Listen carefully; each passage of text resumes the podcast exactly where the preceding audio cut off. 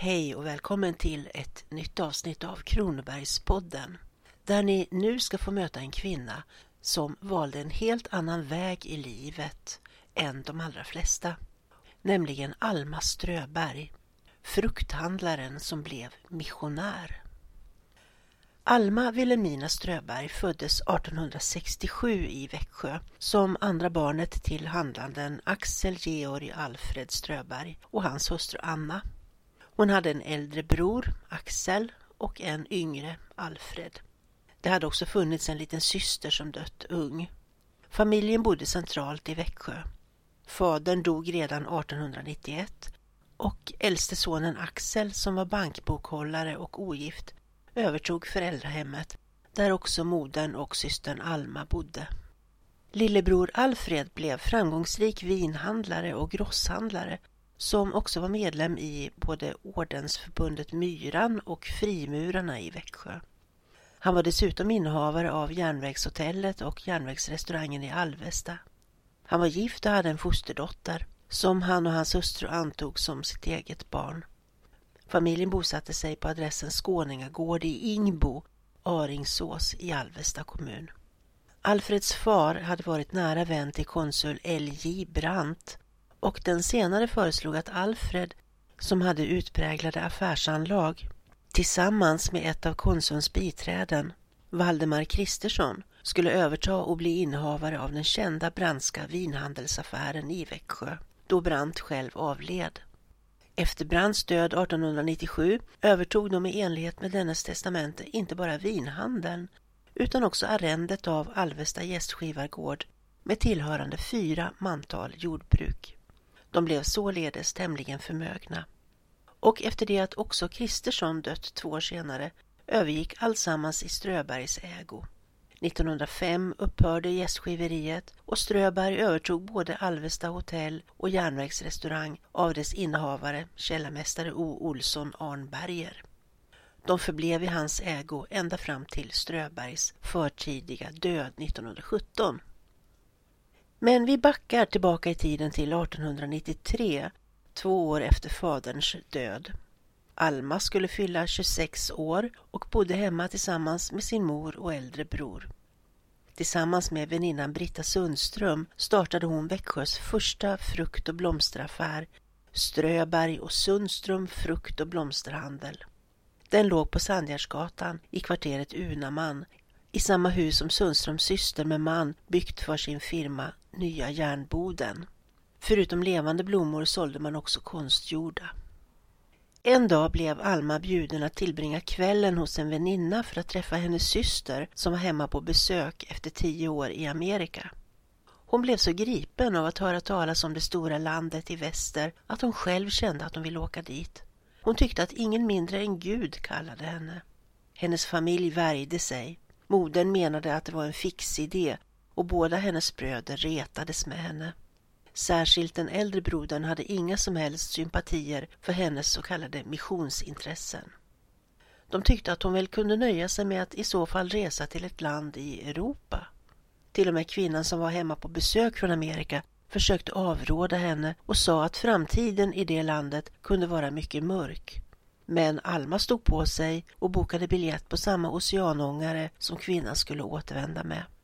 Fastän hennes ena bror erbjöd sig att betala henne pengarna för biljetten om hon bara stannade hemma med sin mor, så gick hon inte att övertala.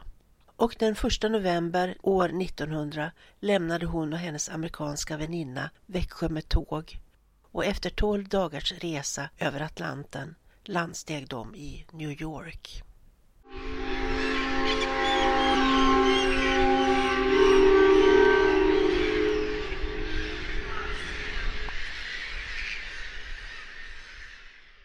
Alma försökte få arbete, men det var svårt. Hon kunde inte heller tillräckligt bra engelska än. Men hon hade ändå tur. Hon fick först arbete av en förmögen kvinna för att beledsaga hennes dotter när hon skulle besöka olika tillställningar på teatrar, middagar, ridklubbar och annat. Och därefter fick hon tjänst för att följa en liten pojke till och från skolan och sedan passa honom hemma. När dessa tillfälliga arbeten tog slut beroende på att familjerna skulle resa från staden, fick hon hjälp av sömmerskan till den ena familjen att hitta ett kristet hotell att bo på medan hon sökte nytt arbete. Hon fick tips om att söka sig till ett helbrägdagörelsehem där man behövde hushållshjälp. Nu överlämnade hon sig också åt Gud och förberedde sig på att gå igenom missionärsskolan med sikte på att så småningom åka till Indien för hedna missionen. Eftersom hon inte hade pengar för avgiften ställde hon sig i kö för att genom arbete betala för underhållet. Och hon hade återigen tur. Hon fick plats. Nästföljande år gick det inte att arbeta för underhållet utan då var det ren betalning som gällde. Men också nu grep oväntad hjälp in. En mecenat erbjöd sig att betala för henne och Alma fick sitt missionärsdiplom.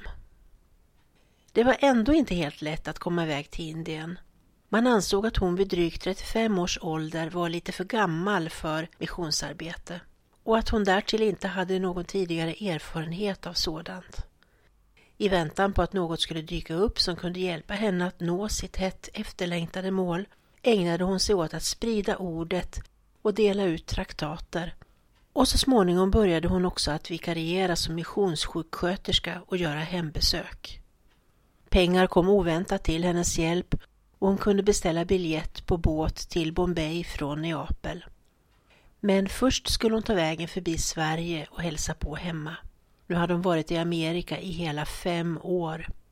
Hennes mor och bröder blev mycket glada över att se henne igen och ville helst att hon stannade kvar i hemlandet. När de hörde att hon ämnade sig till Indien sa de att de föredrog att hon i så fall hellre återvände till Amerika. När hon åkte fick hon trots det en generös penninggåva av sina bröder. Väl framme i Bombay visste hon inte vart hon skulle ta vägen, men en medresenär tog henne med till en missionsstation där hon bodde de första dygnen. Till sist fick hon veta att Pandeta Ramabai vid Mukti-missionen behövde hjälp. Och så satte hon sig på tåget till Kedgang, som var nästa anhalt på hennes äventyrliga resa.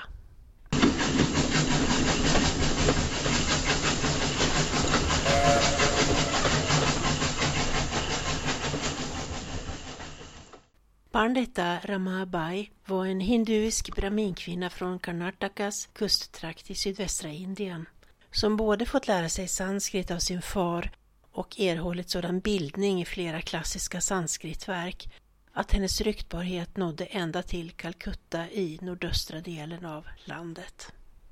Hon inbjöds dit för att tala och efter att ha fått visa fram sin bildning för fakultetsmedlemmar vid Calcutta universitet blev hon den första kvinnan i Indien att erhålla hederstitlarna Pandita och Sarasvati, vilka båda antyder stor expertkunskap.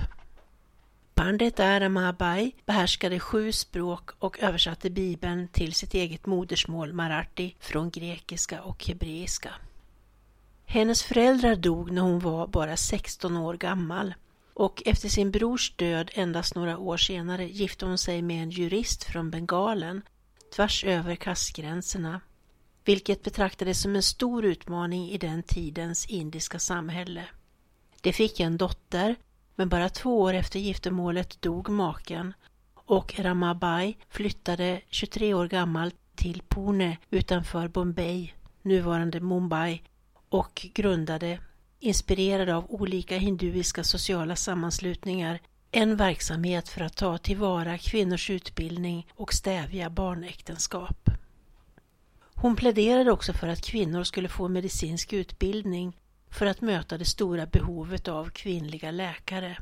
Hon reste själv till England för att få sjukvårdsutbildning och under denna tid konverterade hon till kristendomen eftersom hon ansåg att ortodox hinduism såg ner på kvinnan.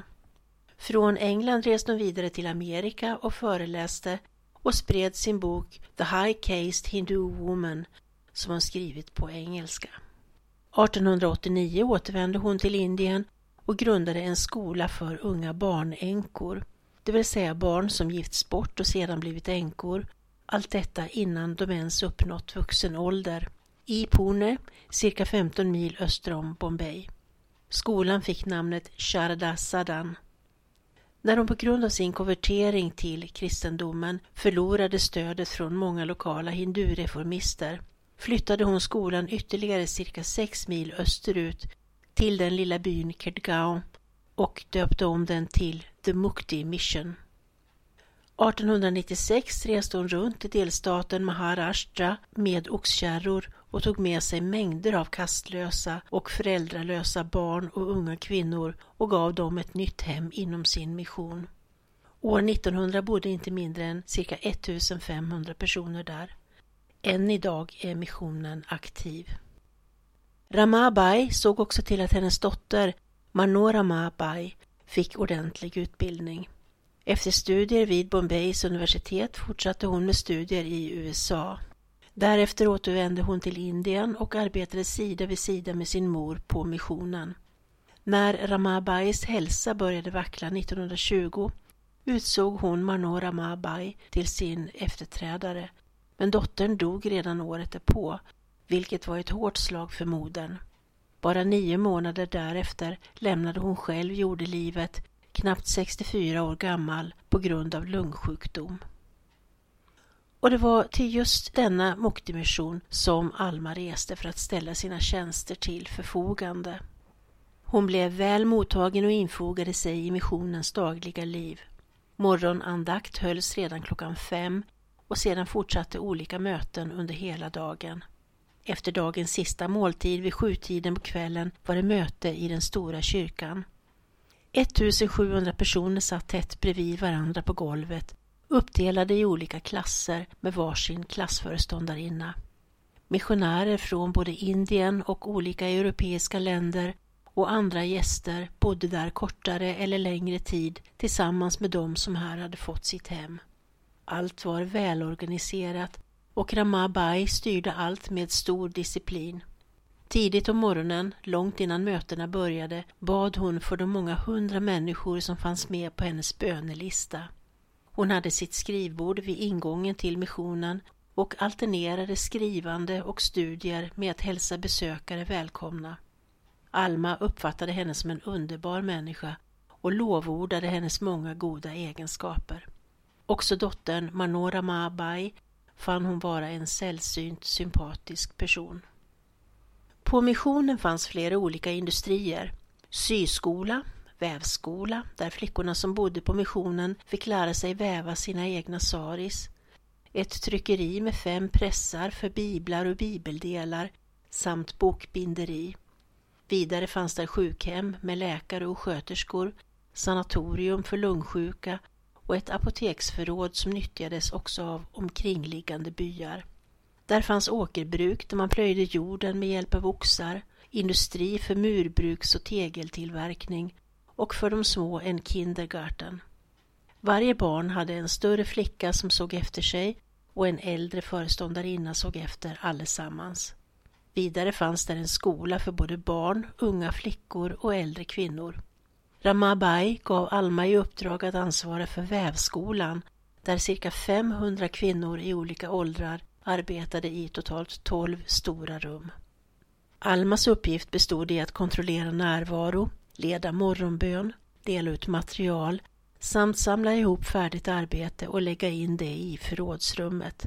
Hon var inte alls road av det och menade att hennes håg inte låg för något som på minsta vis liknade affär.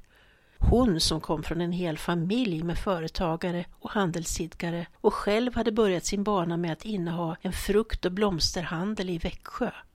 Men hon ville mycket hellre ägna sig åt att studera och lära sig det lokala språket marathi. Nu sände Ramabai Alma till Chandala, sydöst om Bombay, för att se efter verksamheten där medan de ansvariga missionärerna var bortresta på en årlig konferens. Här blev hon så gripen av den anda som utmärkte bönerna att också hon själv efter återkomsten till Kirgaon under bön började tala i tungor. Och helbrägdagörelser från olika slags sjukdomar inträffade. Flera blinda fick synen åter och en flicka som saknade ögon i sina ögonhålor upplevde hur dessa växte fram och gav henne förmågan att se. Allt det här gjorde att Mukti-missionen växte och dess väckelse spreds till andra missionsstationer. Alma blev till sist befriad från ansvaret för vävskolan och fick åka till pilgrimsorten Pandarpur längre inåt landet. där hon tillsammans med de flickor från Muktimissionen som hon ansvarade för gick ut bland folket och vittnade om frälsningens budskap bland de stora massorna. Detta gjorde hon i nästan ett års tid. Hon vittnade gång på gång om hur Gud såg till hennes behov och gav henne allt hon behövde. Oväntade penninggåvor, presenter och övrigt löste hennes bekymmer precis i rätt tid. Även om det saknades en del inför en resa eller annat så såg Gud alltid till att exakt rätt belopp nådde henne, ibland från okänt håll och genom anonyma givare. När helst Alma behövde hjälp vände hon sig till Gud i förtröstan på att han skulle hjälpa henne och varje gång besvarade han hennes böner och talade både kärleksfullt och underbart till hennes hjärta. Efter sju och ett halvt år i Indien reste Alma 1913 åter hem till Sverige för ett års vistelse. Men redan då båten stannade till i Suez kom ett telegram från hennes bröder med beskedet om att modern dött. Efter tre veckor hemma i Växjö åkte hon till Stockholm för att övervara baptisternas världskongress där hon också hörde en av prinsarna Bernadotte tala. Sedan åkte hon till Örebro för att delta i en konferens i Philadelphia-kyrkan och avlägga ett kort vittnesbörd om Indiens nöd. Hon fick en inbjudan att komma och bo på Danska Missionssällskapets hem i Hellerup i Danmark och där råkade hon en baronessa som bjöd henne till vilohemmet Villa Monte innan hon begav sig av till ett annat vilohem på Bornholm. Därifrån åkte hon på inbjudan till Vista varv i Timrå utanför Sundsvall. Hennes värdinna där gav henne en stor penninggåva och sa att Gud sagt henne att Alma skulle starta en utstation, en mindre missionsstation ute på landsbygden och att pengarna skulle gå till denna verksamhet. Alma hade också hört en syster Edith i Stockholm som var föreståndarinna för ett ålderdomshem där säga att Gud kallat henne att hjälpa till vid denna utstation. För att förbereda sig gick denna Edith både en kurs vid en bibelskola samt en sjukvårdskurs i Örebro och därefter på en träningsskola för kvinnliga missionärer i London. Hon skrev även en ansökan till Pandita Ramabais Muktimission i Indien. Ansökan bifölls och syster Edith antogs som missionär. 1914 skulle Alma resa tillbaka till Indien men samtidigt bröt första världskriget ut och till följd av detta fördröjdes resan nästan ett helt år. Under tiden hyrde Alma och Edith bostad i Alvesta och delade hushåll och varje vecka hade de syförening i olika hem. När det äntligen blev dags för avresa fick de veta att deras båt hade stött på en mina i Engelska kanalen varför de måste vänta i ytterligare några veckor. Under tiden lät Almas bror Alfred, innehavare av hotellet och järnvägsrestaurangen i Alvesta, den bo och äta där. Till sist kunde de så bege sig av och de reste via Köpenhamn och Berlin till Schweiz och Genua där de gick ombord på en ångare som skulle gå till Colombo. Man berättade för dem att båten som avgått bara några timmar tidigare hade stött på en mina, ännu en olycksbåt, och att alla ombord förlorat livet. När de närmade sig Port Said såg de aeroplan, zeppelinare och stora krigsskepp bevaka hamnen. Och väl anlända till Colombo fick de bevittna hur trälådan med deras bagage, som just hissades ner från ångaren till en mindre båt, föll rakt ner i havet. När lådan flöt upp igen lyckades man få tag i den och drog den in i båten, genomblöt och med fördubblad tyngd. Men mycket av deras packning var redan förstört och fick därefter kasseras eller ges bort. På plats i Mukti fick Alma och Edith disponera två små rum. Det ena använde de som sovrum och det andra som studierum samt för att dricka sitt morgon och eftermiddagste i. Ganska snart blev Edis vision verklighet, för Alma fick i uppdrag av Pandita Ramabai att bygga en utstation i Sopa, en liten by cirka 10 engelska mil, drygt 1,6 mil från Mukti. Ungefär 3000 människor bodde där och det fanns 12 mindre samhällen i trakten runt omkring. Alma och Edith tog med sig tre missionskvinnor samt en kokerska och så flyttade de dit. Till att börja med bodde de i några tält medan de lät bygga en liten gräshydda åt en äldre man som skulle förse dem med vatten från en källa i närheten samt vakta deras tält när de själva inte var där.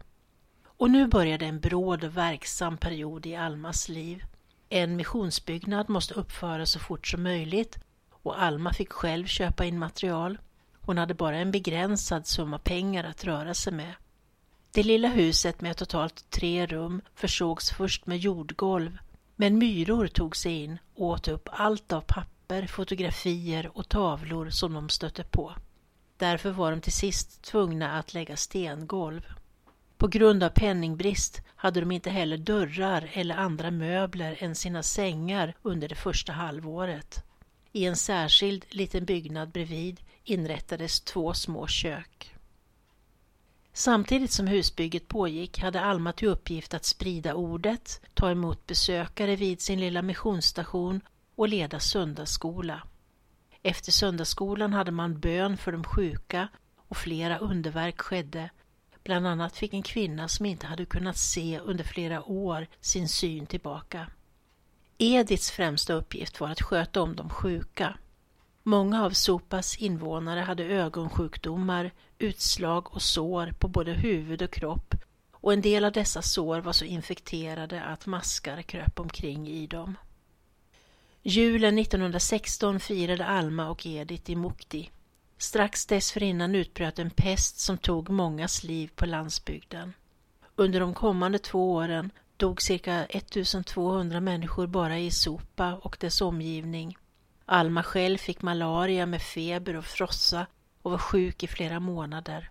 Hon tillfrisknade först sedan hon tagits till sjukhus i Pune och fått kinin. Därefter fick hon under två månader återhämta sina krafter i bergstrakten Masuri i norra Indien. Ett år senare, 1918, var det Ediths tur att få feber och komma till vilohem i Pune där en annan sjuk dam från Australien bjöd både Edith och Alma att följa med henne till höglandsorten Shimla i Himachal Pradesh för att där under några veckors tid under den heta sommaren återställa hälsan. I slutet av september 1919 utbröt fruktansvärda regn som kallades elefantregn och rev ner muren och demolerade husen på missionsstationen. Flera av dem rasade. Det var bara att riva ner resterna och skyndsamt bygga upp husen på nytt. Men regnet drabbade lokalbefolkningen ännu hårdare. De hade bara halmtak på sina hus och inte tegelpannor, så precis allt inomhus blev helt genomblött.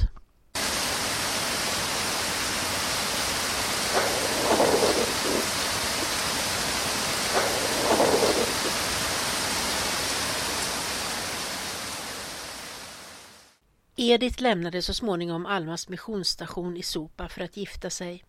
Alma fick tidvis hjälp men arbetade periodvis helt ensam där. Pandita Ramabais död 1922 kom som ett svårt slag för alla vid Mukti-missionen. Också Alma reste till Kedgaon för att se henne för allra sista gången. Hon låg i samma sorts enkla vita enkedräkt som hon alltid hade brukat ha på sig i den stora kyrkan omgiven av mängder av blommor. Hela natten satt man kvar vid hennes kropp tills man nästa morgon bar henne till Muktis begravningsplats. En ofantligt stor procession åtföljde henne med ett stort antal gäster utifrån, både från Indien och Europa, och man sjöng hennes favoritsånger. På hennes vita kista var hennes älsklingsverser tryckta. Det handlade om uppståndelsen och mötet i skyn med Herren. Efter många olika tal var ceremonin slut och också Alma återvände till sin lilla missionsstation i Sopa. Ytterligare några år gick och 1924 planerade Alma att resa hem till Sverige igen på besök. Det hade kommit in pengar som möjliggjorde detta men tre veckor innan avresan visade det sig vara nödvändigt att förstärka muren runt missionsstationen som skulle skydda mot översvämning och hälften av respengarna måste akut läggas på denna reparation. Alma hjälpte också själv till konkret vid detta arbete och stod nere i diket och langade material till hantverkarna. Till sist kunde hon ändå ta tåget till Bombay varifrån hon åkte ångbåt. Nya anonyma donationer dök upp, vilket Alma kunde använda som respengar, men som också gjorde det möjligt att skicka underhåll till stationen i Sopa. Via Paris, Dover, London och Köpenhamn kom hon sedan hem. Men nu var båda hennes bröder döda. De hade dött vid ganska unga åldrar, redan 1917 och 1919. Hon reste vidare till bland annat Vadstena, Örebro, Stockholm, Sundsvall och Vivstavarv. I Vivstavarv bodde hon hos sin varmt religiösa gamla vän syster Stina som drev en liten sybehörs och hattaffär och hade ständig förbindelse med sin frälsare med vilken hon talade i tungor. Därefter åkte Alma tillbaka till Danmark dit hon hade fått flera inbjudningar för att på olika semesterhem vila upp sig under några veckor vardera. Återresan till Indien skedde med båt från Genua den 2 november 1924. Julen firade hon i Colombo på Sri Lanka och i början av januari 1925 var hon tillbaka igen i Sopa. Hon fick liksom tidigare hjälp på stationen under några perioder men emellanåt var hon där helt ensam. 1926 kände hon att hennes hälsa började avta och hon bad Gud visa henne hur hon skulle ställa sig till missionsstationen. Han lät henne förstå att hon borde överlämna arbetet vid den till yngre krafter. Ett ungt missionärspar från Wales dök upp året därpå och förklarade att de kände sig kallade att arbeta bland folket i byarna. Alma flyttade då till KFUK i Pune och var där i två månader och gick om eftermiddagarna ut i stadens ytterområden tillsammans med en bibelkvinna och vittnade om Jesus. Därefter flyttade hon till Mukti-missionen där hon bland annat var med om att rädda två flickor som smitit från missionen för att se lite av omvärlden och blivit bortsövade av en man som hade tänkt sälja dem till prostitution. Hon lyssnade också under flera dagar till tal på Svenska alliansmissionens 25-årsjubileum av Sadhu Sundar Singh som föddes som sikh men blev kristen som 14-åring och därigenom utstött från sin familj. Därefter blev han mystiker och vandrarpredikant i både Afghanistan och Kashmir. Han färdades barfota och kallades mystiken med de blödande fötterna och allt han bar med sig som ägodelar var en såfilt och Nya testamentet på urdu. 1912 sägs han ha stött på en 300 år gammal eremit i berget Kailash vid gränsen till Himalaya. Denna eremit var oerhört hårig och sade sig ha överlevt vintrarna genom att låta pälsen av vilda björnar som kom in i hans grotta värma sig. Han sade sig vara en av många hemliga kristna inom Sanyasi-missionen och han hade i sin ägo en gammal handskrift med de fyra evangelierna på grekiska. Liksom många andra äkta mystiker ägde han förmågan att kunna lämna sin kropp och gå in i andevärlden. Också Sadhu Sundar Singh behärskade denna konst och han menade sig kunna tala med både änglar och andar. Bland annat påstod han sig ha kontakt med Emanuel Swedenborg. Under 1920-talet besökte han många länder över hela världen och blev oerhört omtalad. I sin lilla bok Syner från andevärlden utvecklar han sin kosmologi som handlar om att alla ska bli frälsta. Han besökte också Sverige och blev här mottagen av ärkebiskop Nathan Söderblom som skrev en bok om honom och hans kristna budskap. Sadhu Sundar Singh försvann under en resa i Tibet 1929 och återfanns aldrig. Alma beskrev hans tal som både kraftiga och andefyllda. Sedan de unga missionärerna från Assemblies of God-missionen i början av 1932 formellt övertagit Sopa kände Alma att det var dags att återvända hem till Sverige för kanske sista gången. Hon slog följe med en kvinnlig missionär från Basel i Schweiz som varit på besök i Mukti och som skulle besöka både Egypten och Palestina på vägen tillbaka. Alma hade som vanligt inte pengar men återigen dök det upp bidrag och hon fick se både pyramiderna och sfinxen och uppleva påsken under flera dagar i Jerusalem, Betlehem, Nasaret och andra platser med många utflykter i spåren av Jesu liv. Därefter åkte hon vidare via Italien, Schweiz, Hamburg och Köpenhamn ända hem till Sverige. Överallt fick hon bo hos vänner och bekanta som tillhörde den kristna missionen. Hon besökte Ekeberga under våren, var i Örebro på konferens under hösten och återvände sedan till Småland. Julen tillbringade hon hos goda vänner i Danmark. Nu skrev hon också ett testamente där sopa skulle tillfalla Muktimissionen vid hennes död. Hon avsåg att under 1933 återvända till Indien och dess missionsfält men sviktande hälsa satte stopp för planerna. Det hon emellertid gjorde var att skriva en bok om sitt missionsliv. Den utkom 1935 på Örebro Missionsförenings förlag med titeln Utan penningpung. Detta uttryck syftar på bibelstället Lukas 22.35 där Jesus frågar sina lärjungar När jag utsände eder utan penningepung, icke har väl något fattats eder? Varpå han tillägger intet. I boken kallar Alma sig emellertid genomgående för Vilma.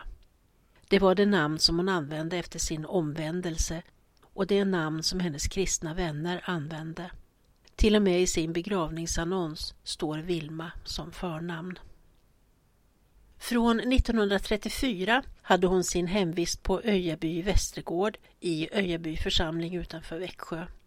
Därefter var hon bosatt i Västra Frölunda i Göteborg fram till slutet av 1936. Hon dog av hjärtmuskelinflammation i november 1940 och var vid den tidpunkten bosatt på Påvelund i Ekeberga.